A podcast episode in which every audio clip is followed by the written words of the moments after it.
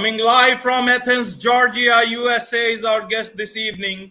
Welcome to this very special edition of the KJ Masterclass Live, the show which ensures that you profit from your time spent here with experts, either through their industry insights, information, or simply learning from them. And today we have Nathan Stuck, founder and CEO of Profitable Purpose Consulting. Welcome to the show, Nathan. Thank you, AJ. Appreciate it and uh, excited to be here. Thank you. Thank you. So, we'll be talking about how you can find a career with purpose in today's time. So, firstly, uh, Nathan, today's times are difficult. Post COVID and between COVID, a lot of people lost their jobs. And many people became a part of the great resignation because they did not find a purpose in their, what they were doing.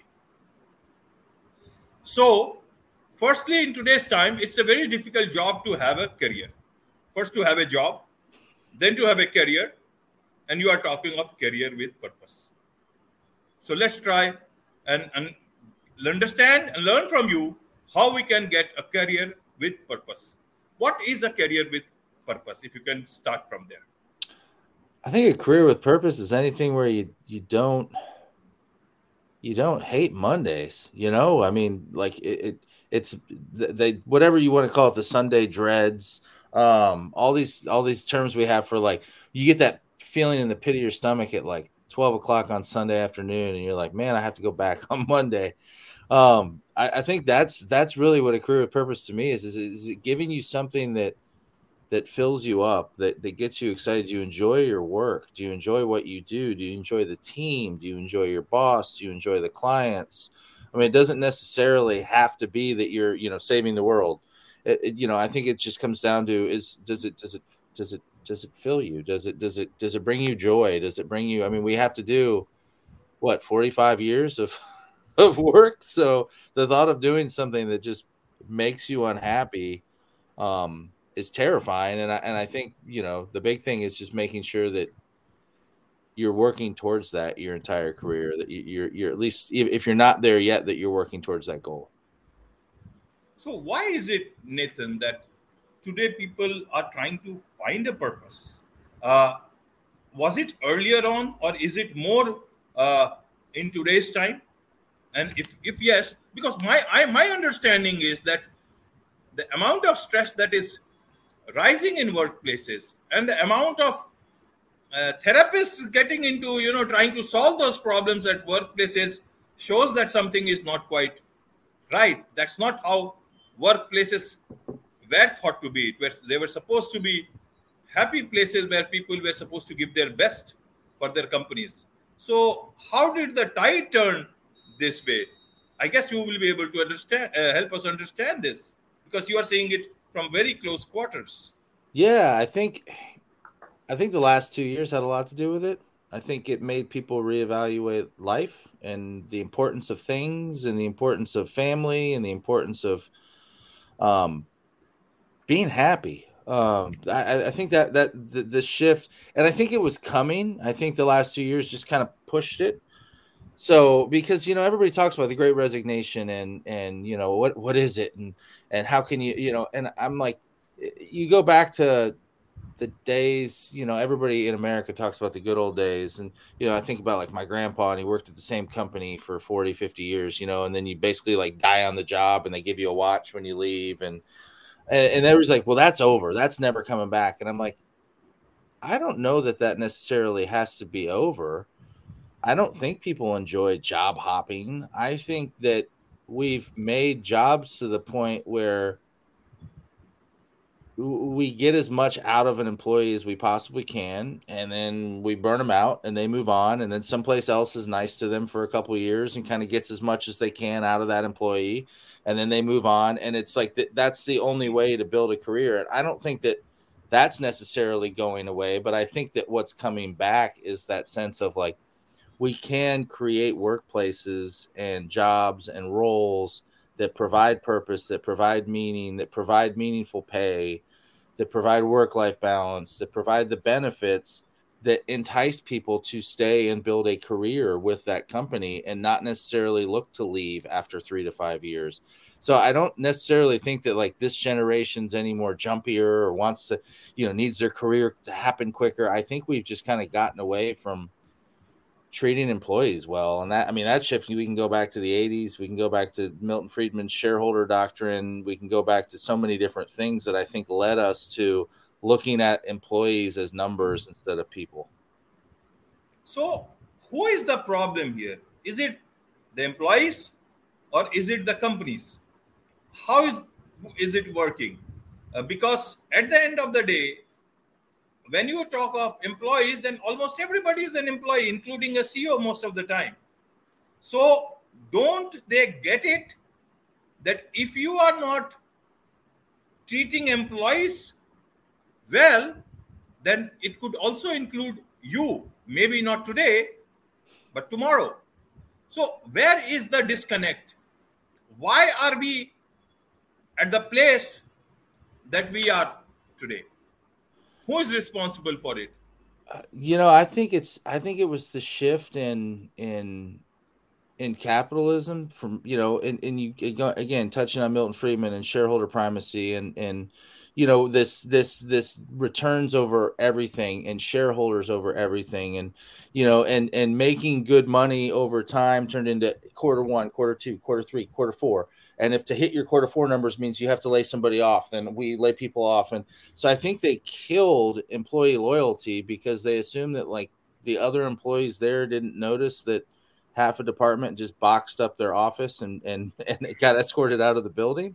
So I think over time it, it's just been. But you think about it, like who was writing all those business books, and you know everybody. My God, Jack Welch from General Electric is looked at as some like brilliant mind of business and you look at like GE like never really long term for long term success it wasn't that great. It was great in the interim while he was there for the shareholders but as far as thinking long term about where that business was going it, it wasn't exactly um a case study in in in long term growth and profitability and stability.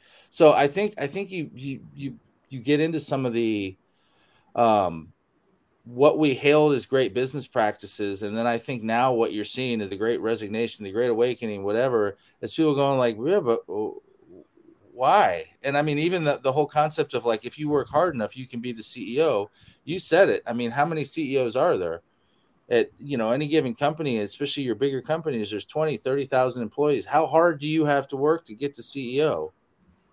You know, I mean, at the end of the day, we need everybody at that company. We need the truck driver, we need the, the custodial staff, we need the cafeteria worker. We need, you know, we need all those people serving their role in the organization.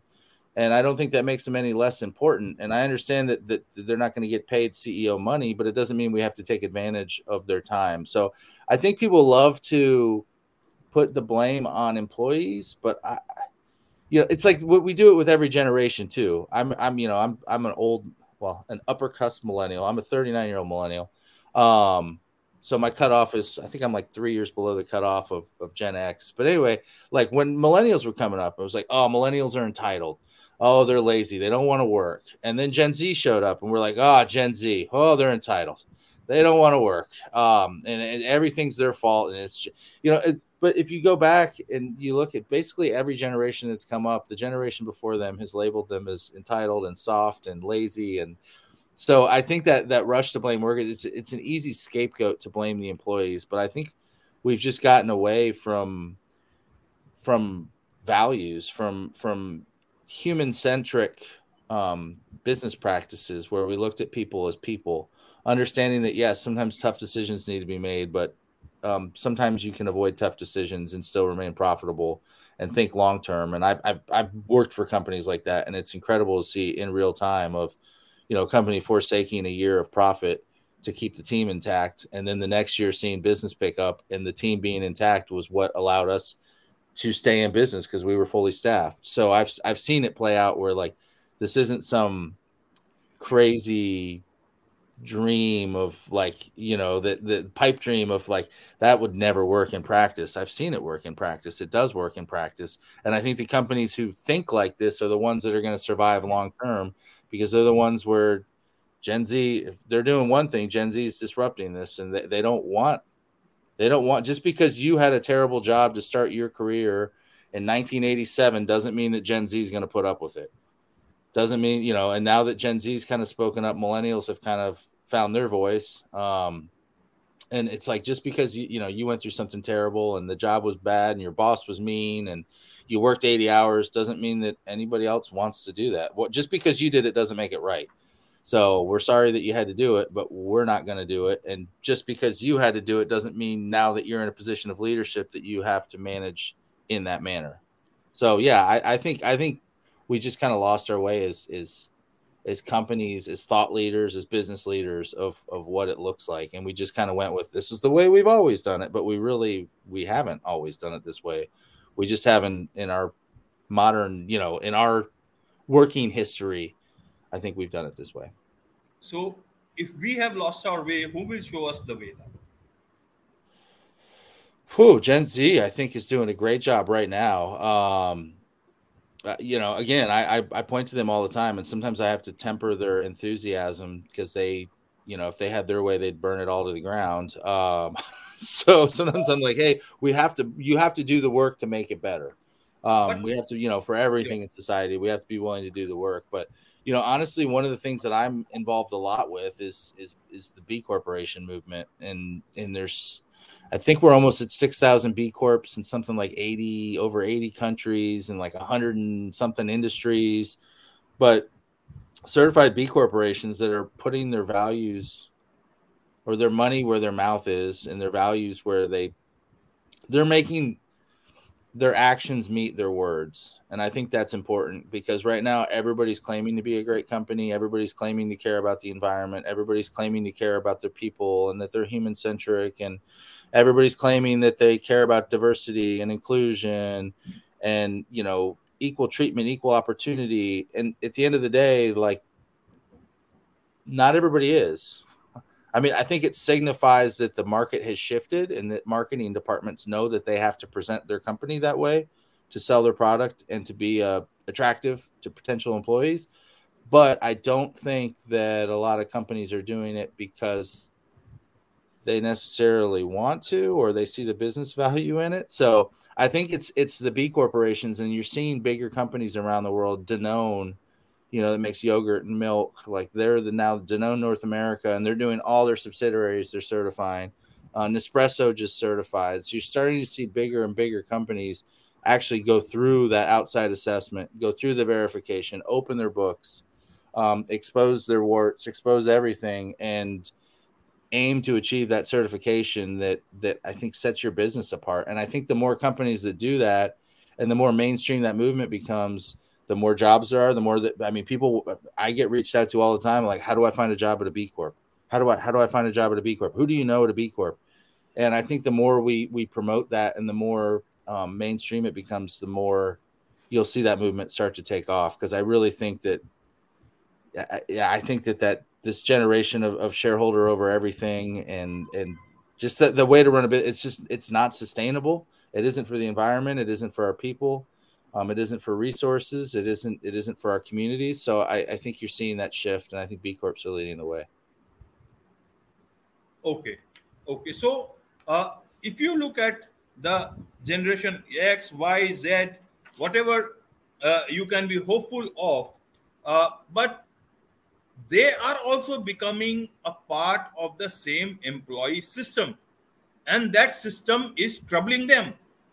And they are troubling them to such an extent that they are struggling to find a purpose. And that is why you again see the great resignation.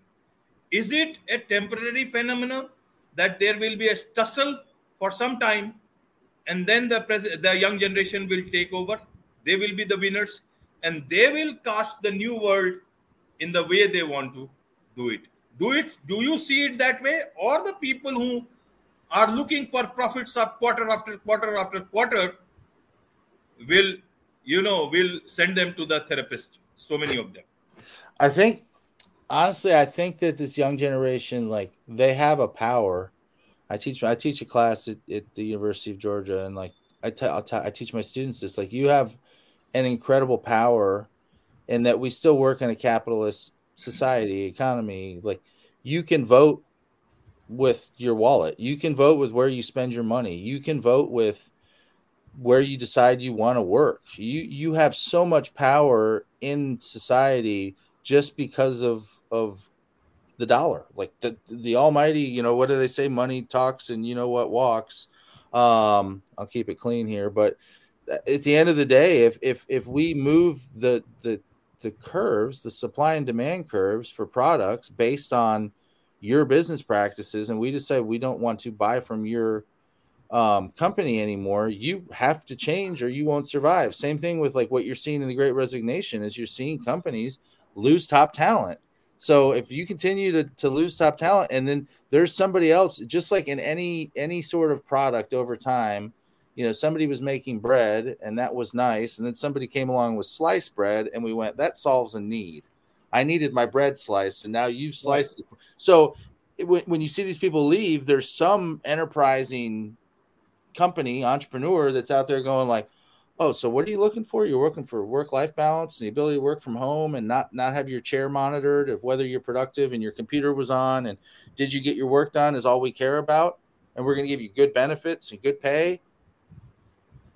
I'll hire you, and they'll figure out how to structure the business around what the employees want, and they'll start to get top talent and they'll start to pass those other companies. So i think that's that's where i think you're going to see the shift is is that young generation if they take advantage of this opportunity um, i think that they can move the you know the demand curve for for both for who they work for and, and where they spend their money.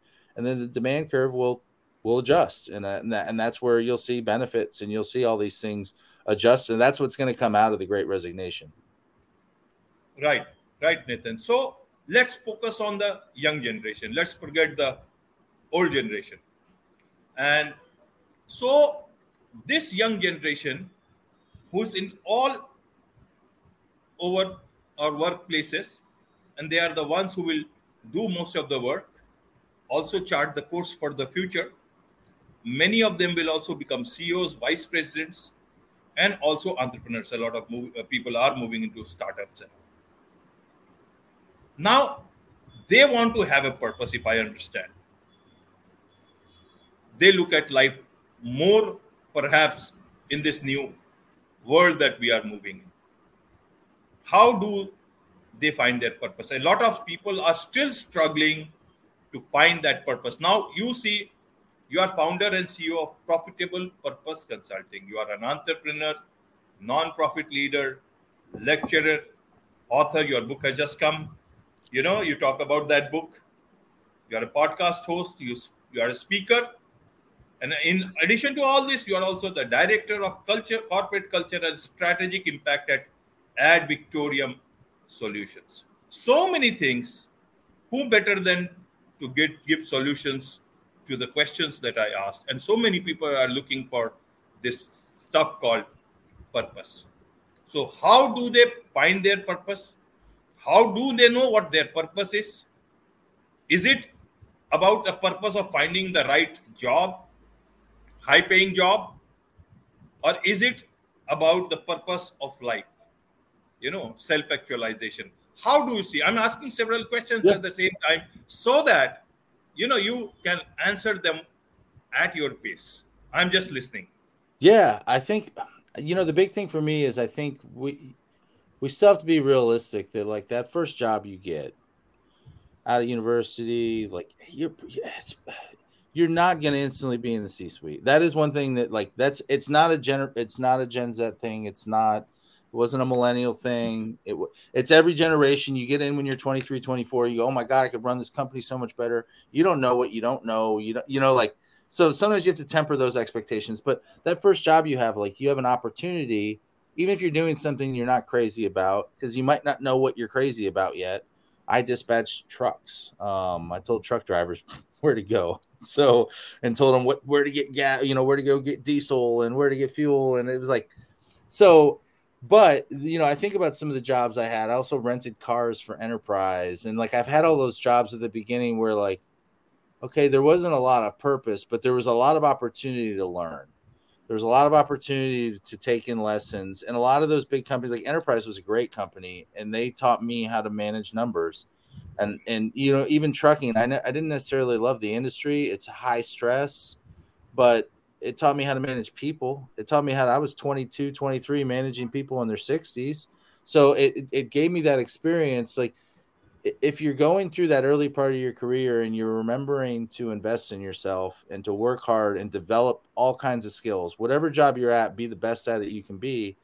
I think that's where the magic starts to happen because the more of that you do, the more value value valuable you become to the marketplace um, because you have skills. And I, I understand I might not be great. I thought I was good at operations until I took an MBA level operations course and I mm-hmm. realized it's calculus Never mind. Just kidding. I was only good at telling trucks where to go. Um, so, but the fact that I understand operations, I understand logistics, that I understand, you know, how to read a P&L. Like, so as I was coming out of my MBA and I got an opportunity at Advic, which by the way, I left two a month and a half ago. I'm full-time entrepreneur now. Um, on really good terms, really good boss. I'll tell that story later. Um, so, but as I as I came into that new opportunity, I had skills where I was able to write my own ticket because now it was like here I joined Advic, which was this this you know eight person little consulting company that now has over 150 employees, and and I was there at eight, and we had no operations playbook, we had no you know even finance like how what you know what's the audit process look like? And here i come in with p&l experience and operations experience and all these things that like and i came into a company with just a bunch of people who've done it consulting and that's all they know and they're really good at it. I don't know anything about it consulting. I did learn a lot. Um, but i was able now to come in and add immediate value. And over time as i was adding that value i was also getting to do more and more of the stuff that i was really passionate about which was our b corp certification and you know our corp building out that corporate culture with you know starting at eight employees man you're on the ground floor to really build a culture of transparency and trust and all the things that i've always you know basically getting to help my ceo build a company i wanted to work for. And so i got to do all that. And as i was doing that it, it opened up doors for me. So i mean my advice to anybody young listening to this is is you know there's an old quote from from a motivational speaker in, in over here jim rohn. He says oh uh, learn to work harder on yourself than you do on your job. And to me that's that's what that's what it's all about is if you can if you work i think the quote is if you work hard on your on your job you'll make a living. If you work hard on yourself you'll make a fortune and I and I don't think it's necessarily a monetary fortune. It's it's a fortune of of joy and purpose and in in, in getting the most out of life, getting the most out of your career. Um, but yeah, those early years can be difficult. They can be hard. So like keep your head down. Like if you have a goal, just know what you're working towards and how to work towards it.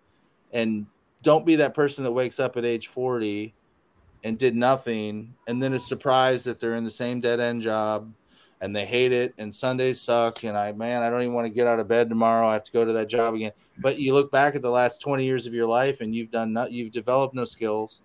You haven't networked you haven't met people you haven't you know especially now in the with internet like you can go on Khan Academy Udemy any name the LinkedIn and and take a class on agile project management take a class on scrum like you can do anything you want to with the internet now. There's no reason you're not developing mm-hmm. skills. So like being committed to investing that time in yourself and figuring out where you want to be and where your purpose is and sometimes that requires trying new things. It requires trying different jobs.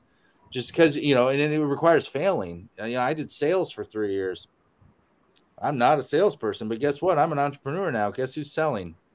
So some of those skills come back into play um, but you know, accepting that failure, I did outside sales for three years, and when you talk to CEOs and CEO, most of them have done sales. Like the fact that you at least were willing to put yourself out there, where there's a high probability you'll fail at sales. It is a hard, hard job. It was probably the hardest job I ever had, and um, the fact that you're willing to put yourself out there and fail and learn from those those failures but i think about all the lessons i got all the ceos and cfos i sat down across from trying to sell but i learned about their business i learned about their industry so i, I think that's the big thing is just be willing to invest in yourself um, and and continue to put yourself in you know good things come you know, what do they say? Good uh, luck is where opportunity meets hard work. So I think if you're working hard on yourself and you're putting yourself out there and you're putting yourself in situations to meet people and connect with people, I think that that it naturally happens. But I don't think it's going to happen just because you sit and want it to happen. So I think that's my big thing is that like you know ask any no CEO just kind of got to where they are because they got there through hard work, and I think uh, that's the one thing with the Great Resignation that I think we we have to draw the line is hard work is okay but working you know 80 90 hours and, and, and is solely for the job if you're not getting anything out of that if you're not getting better yourself if you're not focused on what's next then hard work is a giant kind of waste of time. I think but if, if you can figure out like hard work is is what you're going to need to do but making sure that it's on yourself and not on your job i think is the key differentiator. Right. Right, Nathan. So now let's look at it from the company's side, uh, because they obviously need talent. They may act the way they want to. They don't want to solve problems. Some of them, several of them, want to solve. But at the end of the day, they would still need people to work, and they would need young people because they would either bring a lot of strength with them, a lot of brilliant minds with them, and they would be the ones who, you know, plan and do things for their company. Now, the problem is that if these people find their purpose, then you are not going to find them. So, what should the companies do to find them, to find the right people, to attract the right people from the young generation? How do they do that? Um, you know, I think a big thing is is building a culture of of trust and transparency and and follow through on what you're actually because uh, I always say that like the first thing because that's what what we do at Profitable Purpose we do we help companies certify as B Corps but we also do a lot of mission vision values culture gap analysis things like that. So I think understanding like what you as the CEO or the C suite or whatever executive team what you think your company is or what you set out to be and then what is the actual lived experience of your employees because I think there's nothing worse than when you run, you know, a recruiting ad or a commercial or and your employees see it and go like that, that's not that's not my lived experience. I think you you foster resentment.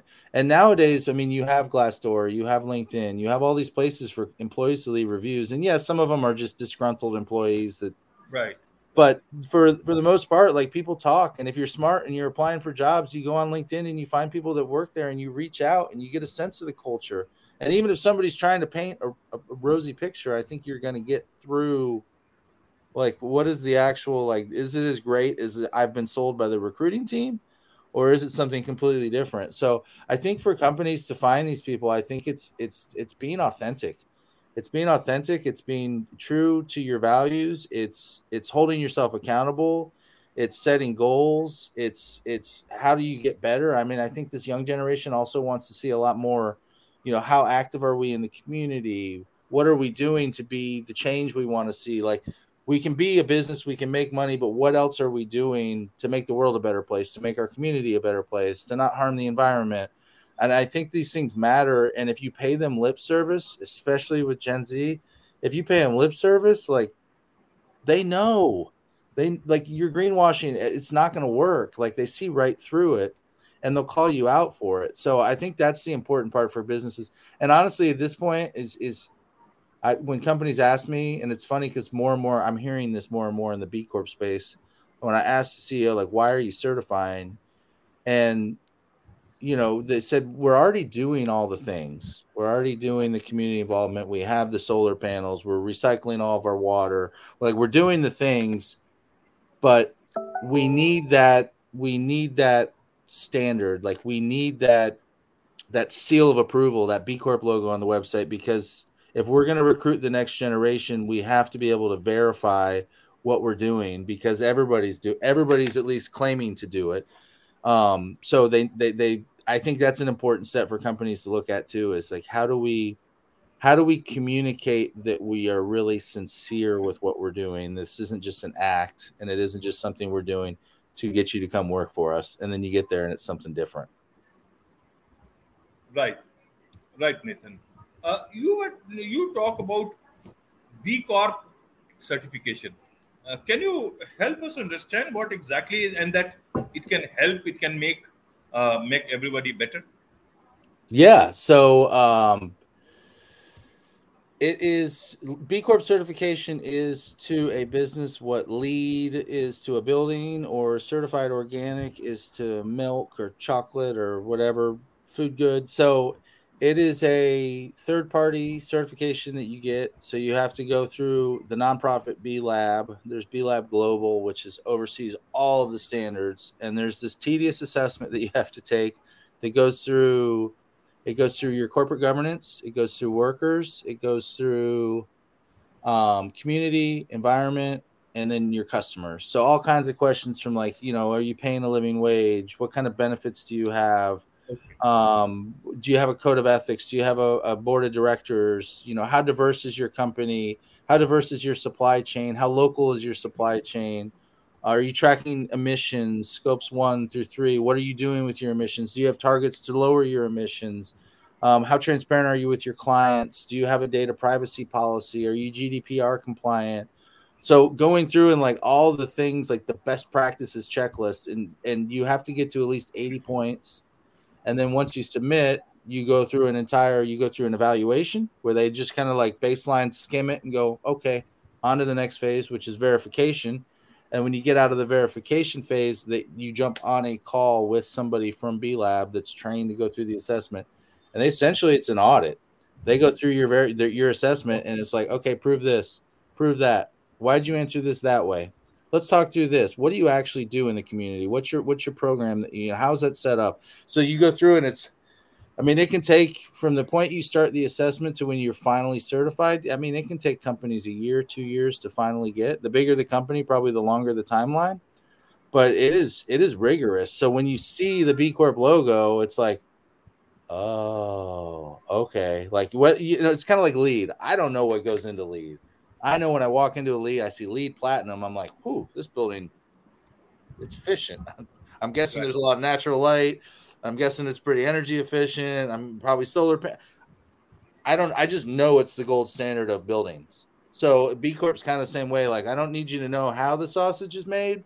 I just kind of need you to understand that like it it is a really really really difficult certification for a company to get. So if you see it, it is incredibly. It says a lot for the company and for the intentions because it it costs time, it costs money I mean, there's a whole. I mean, I started a consultancy to do this. There's, and I'm not the first. You know that there's there's a whole industry of consultants that that are for hire to help with this. So I mean, usually there's a full time resource on the inside of a big company working on it, and then once you certify, you have to recertify every three years. So that recertification process means every you know you're tracking now. You have all these KPIs of how much pro bono work are we doing how much community volunteer time and we're tracking all these you know our missions and our you know like a diversity and supplier diversity and supplier questionnaires and you know going back and like you know randomly inspecting our suppliers and it, it, it's it becomes very consuming but again it speaks to the commitment that a company is willing to go through and to make um, to to distinguish themselves from everybody else's marketing campaign. Okay. Okay. So the next time uh, the human resource department asks you for your certification, you ask for some certifications from the company. Do you have B Corp certification? Do you have this? Do you have that? Do you have solar panels and all that stuff? But now, uh, I think you have uh, quite well uh, help us understand this whole concept of purpose and also B Corp certification. Now, tell us about this book you're just showing me before the show and what this book is all about and how people can find it useful and where they can get it. It's brand new.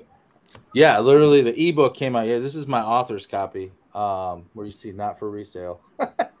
um, but the ebook Happy came Monday. out yesterday. Um, Happy Monday instead of Manic Monday. Yes, I, well, and it's funny because I came out. That's why I dropped it yesterday. Where I was like, um, happy Monday. I guess I should release it on a Monday. But yeah, the ebook's out now. The paper copy, the actual copy will come out, I think, next Monday.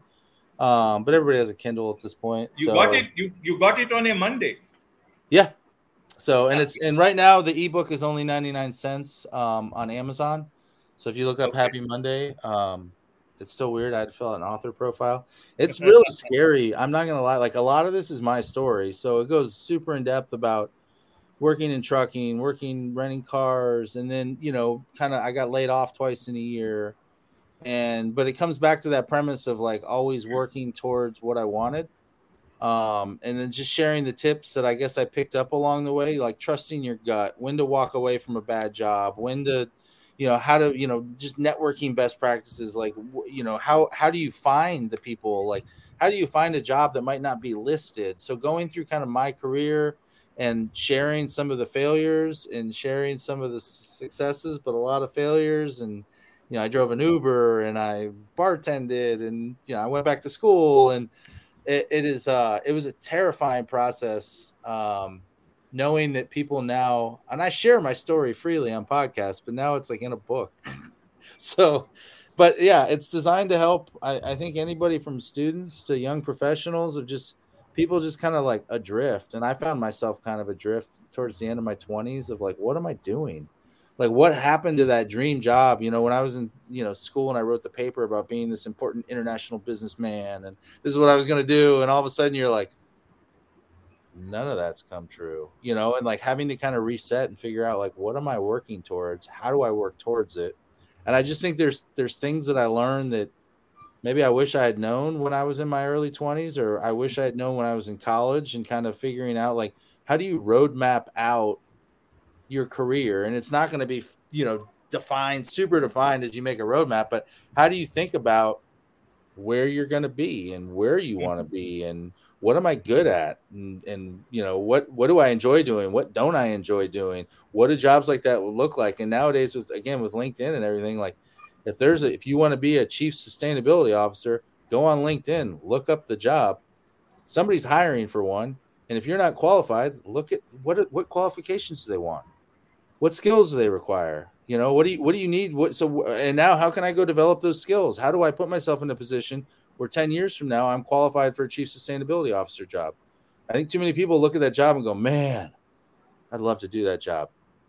And then 10 years from now, they wake up and they go, man, I'd still love to do that job. And I haven't developed any of the skills or anything. So it's just some, some tips and tricks and ways to think a little bit outside the box. I joke with my, you know, I, I teach in the same program I got my MBA.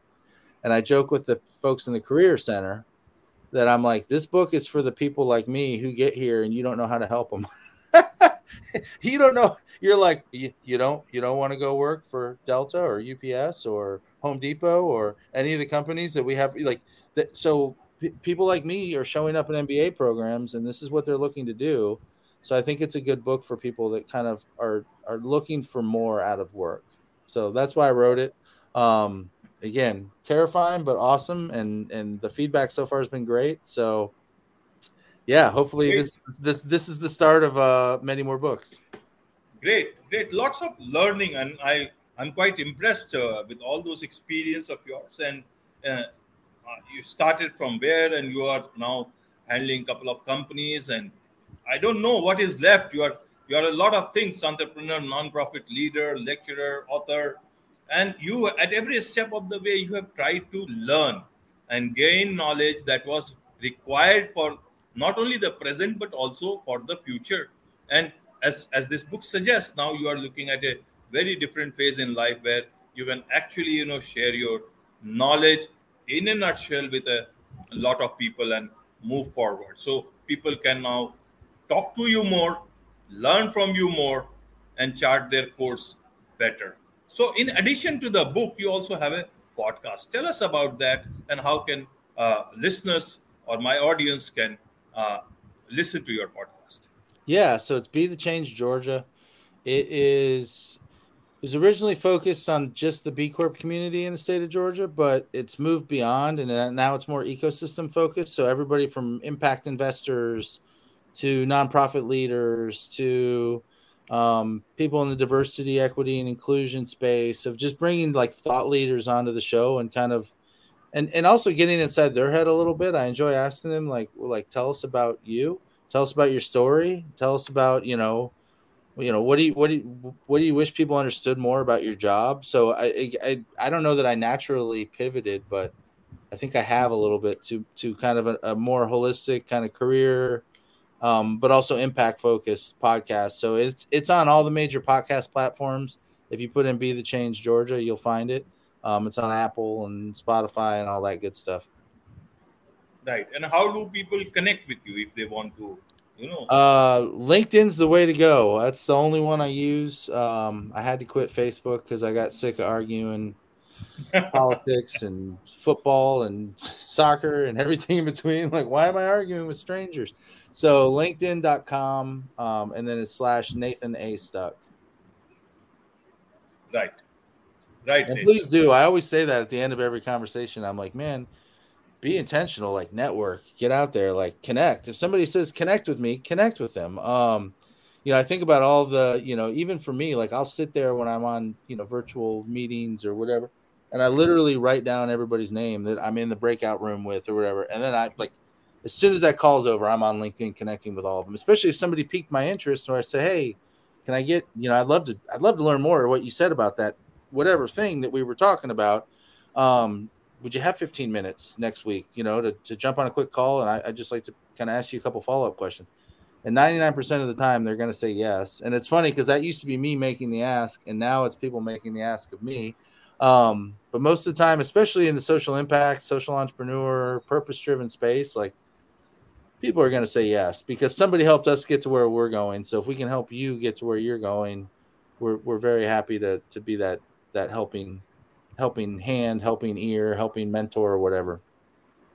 Absolutely, absolutely. Because a lot of people make their experiences in life uh, uh, from the first people they meet, if it's work life. Like I met a lot of very, very good people, very talented people in my journalism career, and that shaped my understanding of people, you know, understanding of career, and understanding of human mind also that the world even if it was not sometimes very good later on i always knew that there were very good people at the beginning. So the world is certainly full of a lot of good people. It's just that you need to find them. So i'm sure uh, a lot of people will find you and learn from you and get mentored by you and i don't know how many people get in touch but that's that's for them i will certainly be in touch with you.